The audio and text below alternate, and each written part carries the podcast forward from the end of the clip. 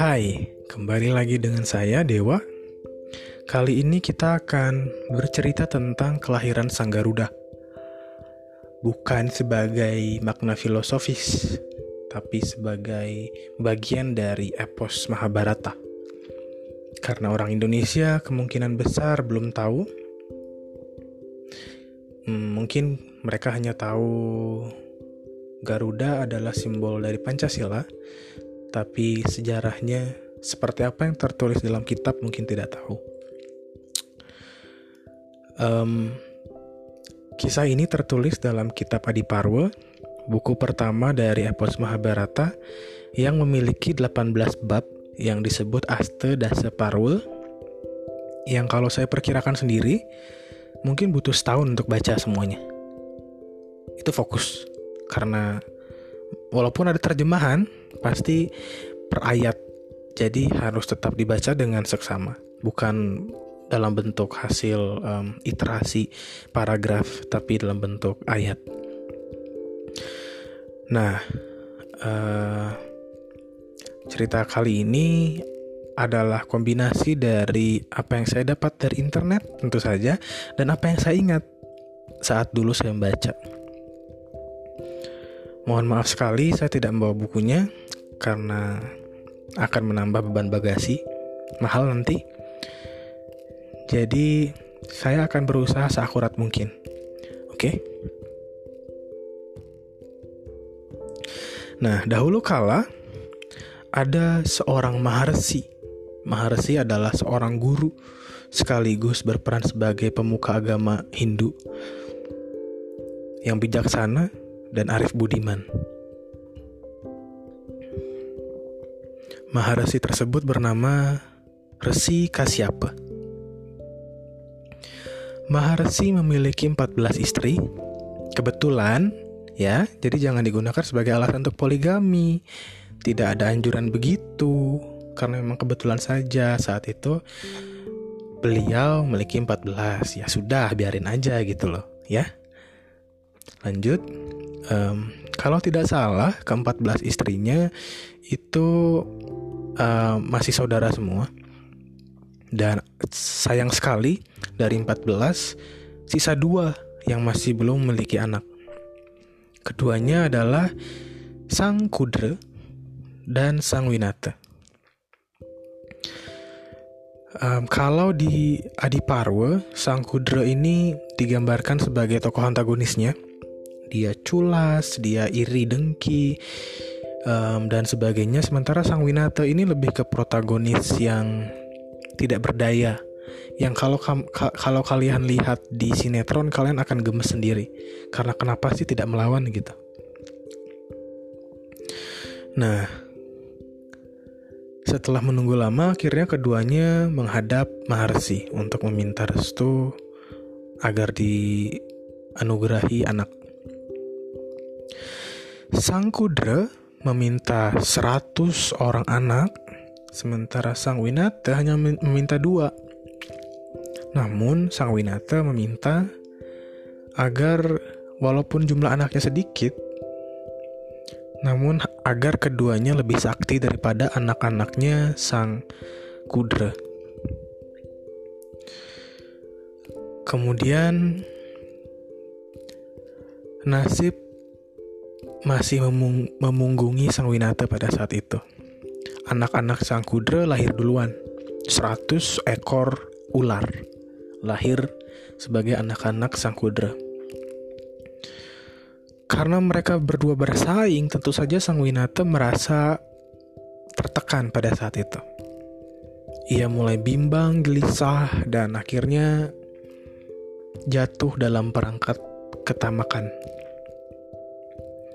ketidakpuasan, kecemburuan. Dengan semua perasaan itu, ia memecahkan salah satu telur yang ia jaga, hingga lahirlah seorang anak yang tidak lengkap, yang tidak sempurna perkembangannya, yang diberi nama Sang Aruna. Aruna hanya memiliki tubuh bagian atas yang berkembang sempurna, sementara bagian bawahnya belum. ia marah besar. Sang Aruna bertanya dengan marah, "Ibu, mengapa ibu tega untuk memaksaku keluar sebelum aku siap?" Tentu Sang Winata tidak tidak bisa berkata apa pun. Hingga akhirnya kemarahan Sang Aruna berlanjut. Ibu sudah jatuh pada ketamakan. Ibu akan mendapat karma kemalangan di masa depan. Namun, jika ibu menjaga adikku dengan baik, maka ia bisa membebaskan ibu dari karma tersebut. Begitu katanya. Kemudian Aruna pergi begitu saja terbang. Kalau tidak salah, akhirnya dia menjadi uh, tunggangan dari Sang Surya, Sang Hyang Surya.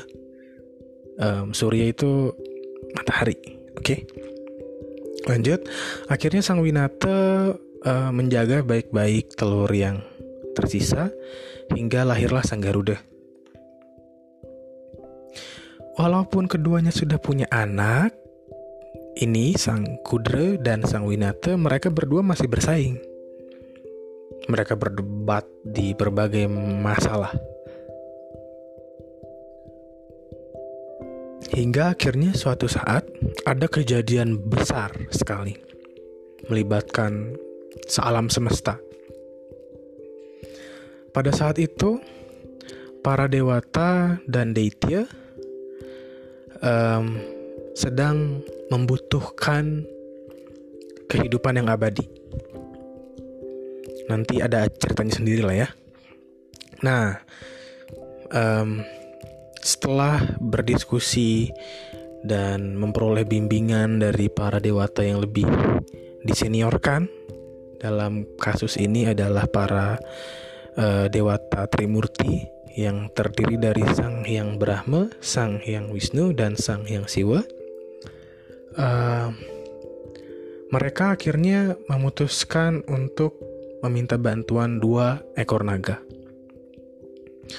Jadi rencananya mereka akan mengaduk samudra bernama Kesirarnawa menggunakan gunung Mandaragiri dengan naga Basuki sebagai tali yang mengikat dan melilit di gunung tersebut dan ber, ber dan ditopang dan ditopang oleh kurma awatara Wisnu. Kurma ini dalam bentuk kura-kura. Kalau kam, kalau kalian baca kejadian ini pada saat masih SD, bayangin, bayangkan betapa um, imajinasi liar itu keluar semua. Dan itu yang saya rasakan pada saat SD gila berarti sampai naga turut serta gitu loh. Jadi ini bukan event yang main-main gitu. Nah, dua ekor naga tersebut adalah Sang Ananta Boga dan Sang Basuki. Sang Ananta Boga mencabut Gunung Mandaragiri, sementara Sang Basuki um, digunakan sebagai tali yang melilit gunung agar bisa diputar-putar. Nah, dalam pengadukan tersebut, tidak hanya Tirta Amerta yang keluar dalam prosesnya, namun juga banyak hal lainnya. Yang diperdebatkan oleh kedua pemeran utama kita tadi, Sang Kudra dan Sang Winata, adalah mengenai warna kuda.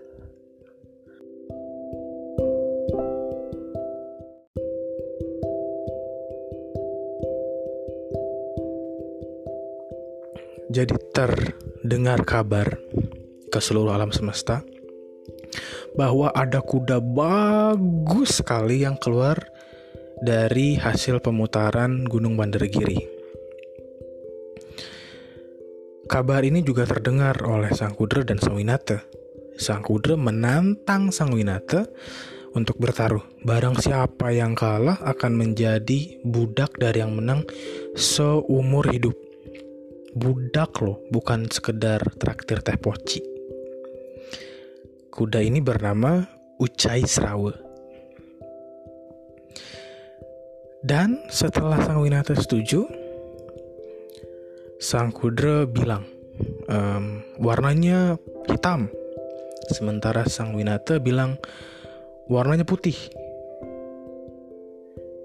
Setelah deal, nah Sang Kudra sebagai yang lebih menurut saya sih pintar ya atau licik um, yang lebih licik ia meminta anak-anaknya untuk pergi lebih dahulu uh, mencari mencari tahu warna sebenarnya dari si kuda ini. Nah, setelah anaknya kembali, akhirnya sang kuda tahu kalau misalnya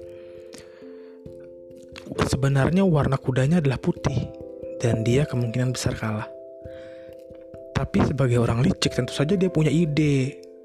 Ia meminta anak-anaknya untuk menyemburkan bisa ke tubuh kuda tersebut agar berganti warna jadi hitam. Setelah dilakukan dan kudanya berubah warna, sang kuda mengumumkan kepada sang Winata bahwa kudanya berwarna hitam dan ia menang. Sang kuda yang um, bahagia tentu saja um, senang sekali punya budak baru dan sang Winata ini terima-terima saja. Ia merasa berhutang dan ia bersedia menjadi budak sang kuda seumur hidupnya. Sayangnya, sang Garuda yang lahir ini tidak terima.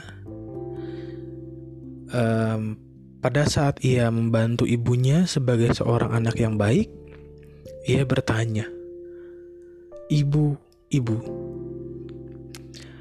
mengapa ibu setuju untuk bekerja kepada sang kudra mengurus anak-anaknya?" Dengan berat hati, sang Winata menceritakan um, taruhan tersebut. Sang Garuda akhirnya mencari cara untuk membebaskan ibunya. Ia langsung pergi kepada para ular untuk bertanya, apa yang bisa ia lakukan untuk membebaskan ibunya dari perbudakan?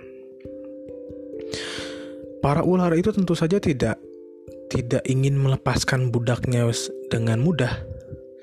Ia memberikan syarat yang sangat sulit yang berkaitan dengan um, event yang saya ceritakan tadi. Para ular meminta Tirta Amerta yang dimiliki oleh para dewa. Hasil pemutaran Gunung Mandaragiri tadi. Sang Garuda setuju. Nggak mikir kali ya, nggak apa-apa deh. Ia setuju dan langsung terbang ke kayangan. Ada banyak yang ia lawan. Yang kalau kita bahas sekarang bisa satu jam mungkin. Tapi singkat cerita akhirnya ia imbang melawan Sang Hyang Indra. Dari situ akhirnya ia diterima dan niatnya mengambil Tirta Amerta ditanyakan. Kebetulan di sana ada Sang Hyang Wisnu Nah, setelah mendengar um, motif dari Sang Garuda, Sang Wisnu setuju untuk memberikan Tirta Amerta, namun dengan syarat Sang Garuda harus mau jadi tunggangannya. Sang Garuda setuju. Maka diberikanlah Tirta Amerta itu dalam sebuah kendi beserta dengan uh, apa ya alat pemercik alat pemerciknya ini dari alang-alang yang diikat jadi satu gitu. Mungkin kalian nggak pernah lihat ya tapi ya udah. Um, sang Garuda akhirnya kembali pulang diberikanlah tirta itu pada sang ular. Kemudian sang Garuda memberitahukan kalau misalnya untuk minum itu harus mandi bersih terlebih dahulu seperti kata sang yang Wisnu Kemudian sang Garuda pergi. Para ular itu senang sekali tentu saja. Kemudian mereka semua pergi mandi, berebutan, sehingga tidak ada yang menjaga tirtanya. Pada saat itulah sang yang Indra turun kemudian mengambil lagi kendinya saja tapi um, alat pemerciknya itu ketinggalan mungkin. Nah, saat para ular kembali ya mereka marah. Namun apa daya, um, mereka sudah melepaskan sang Winata dan juga sang Garuda dan yang tersisa bagi mereka hanya alang-alang tadi, ilalang yang diikat um, jadi satu sebagai pemercik tirta. Di situlah mereka berebut untuk menjilat sisa-sisa tirtanya, menyebabkan lidah mereka terbelah jadi dua karena alang-alang tersebut tajam sekali. Maka dari itu, kita tahu ular sekarang memiliki lidah yang bercabang. Sekian, sudah. Oke, okay, um, itu tadi semua ceritanya. Ada lanjutannya, tapi kita tutup di situ dan akhirnya um, Sang Garuda menjadi tunggangan Sang Hyang Wisnu, sementara para ular lidahnya bercabang. Yang saya suka dari cerita ini adalah karakter dari Sang Garuda. Uh, pada awal ia membantu ibunya menjaga ular, ia tidak langsung main kasar begitu loh. Padahal dia lebih sakti daripada para ular. Dia bahkan bernegosiasi loh. Berarti kan dia tahu dia bisa, tapi dia sabar dan tenang dan baik. Begitu. Dan juga antara naif dan emang kuat ia langsung saja mengiyakan permintaan para ular. Mungkin atas dasar kecintaan pada ibunya. Mungkin. Hmm, tapi bagi saya sendiri, yang paling saya um, garis bawahi adalah sifat sifat tenang daripada sang Garuda itu. Dia tidak terbawa emosi dan pada akhirnya, ia berhasil. Tetap menjadi orang baik sambil berhasil menyelamatkan ibunya.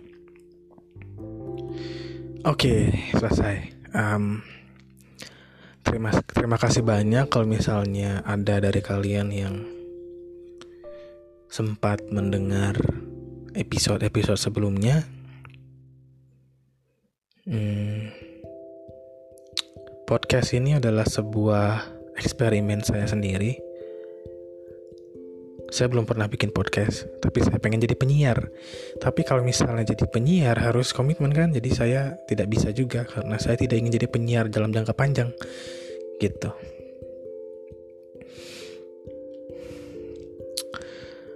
Mohon maaf kalau misalnya audionya kurang baik, masih ada hasus-hasus-hasus-hasus. Karena memang direkam hanya menggunakan HP. Mungkin nanti saya akan beli mikrofon yang lebih bagus. Mungkin. Tapi belum tahu. Dan um, mudah-mudahan di kemudian hari, siapa tahu kita bisa bertemu. Uh, mungkin saya akan benar-benar mencoba untuk bercerita kepada orang banyak tentang cerita yang menarik. Bagi saya membawakan cerita-cerita seperti ini mungkin yang tidak banyak orang tahu. Atau cerita-cerita yang seperti sebelumnya yang sekancil begitu yang dimodifikasi. Hmm, kalau nanti mungkin ketemu jangan lupa menyapa. Oke? Sekian dan terima kasih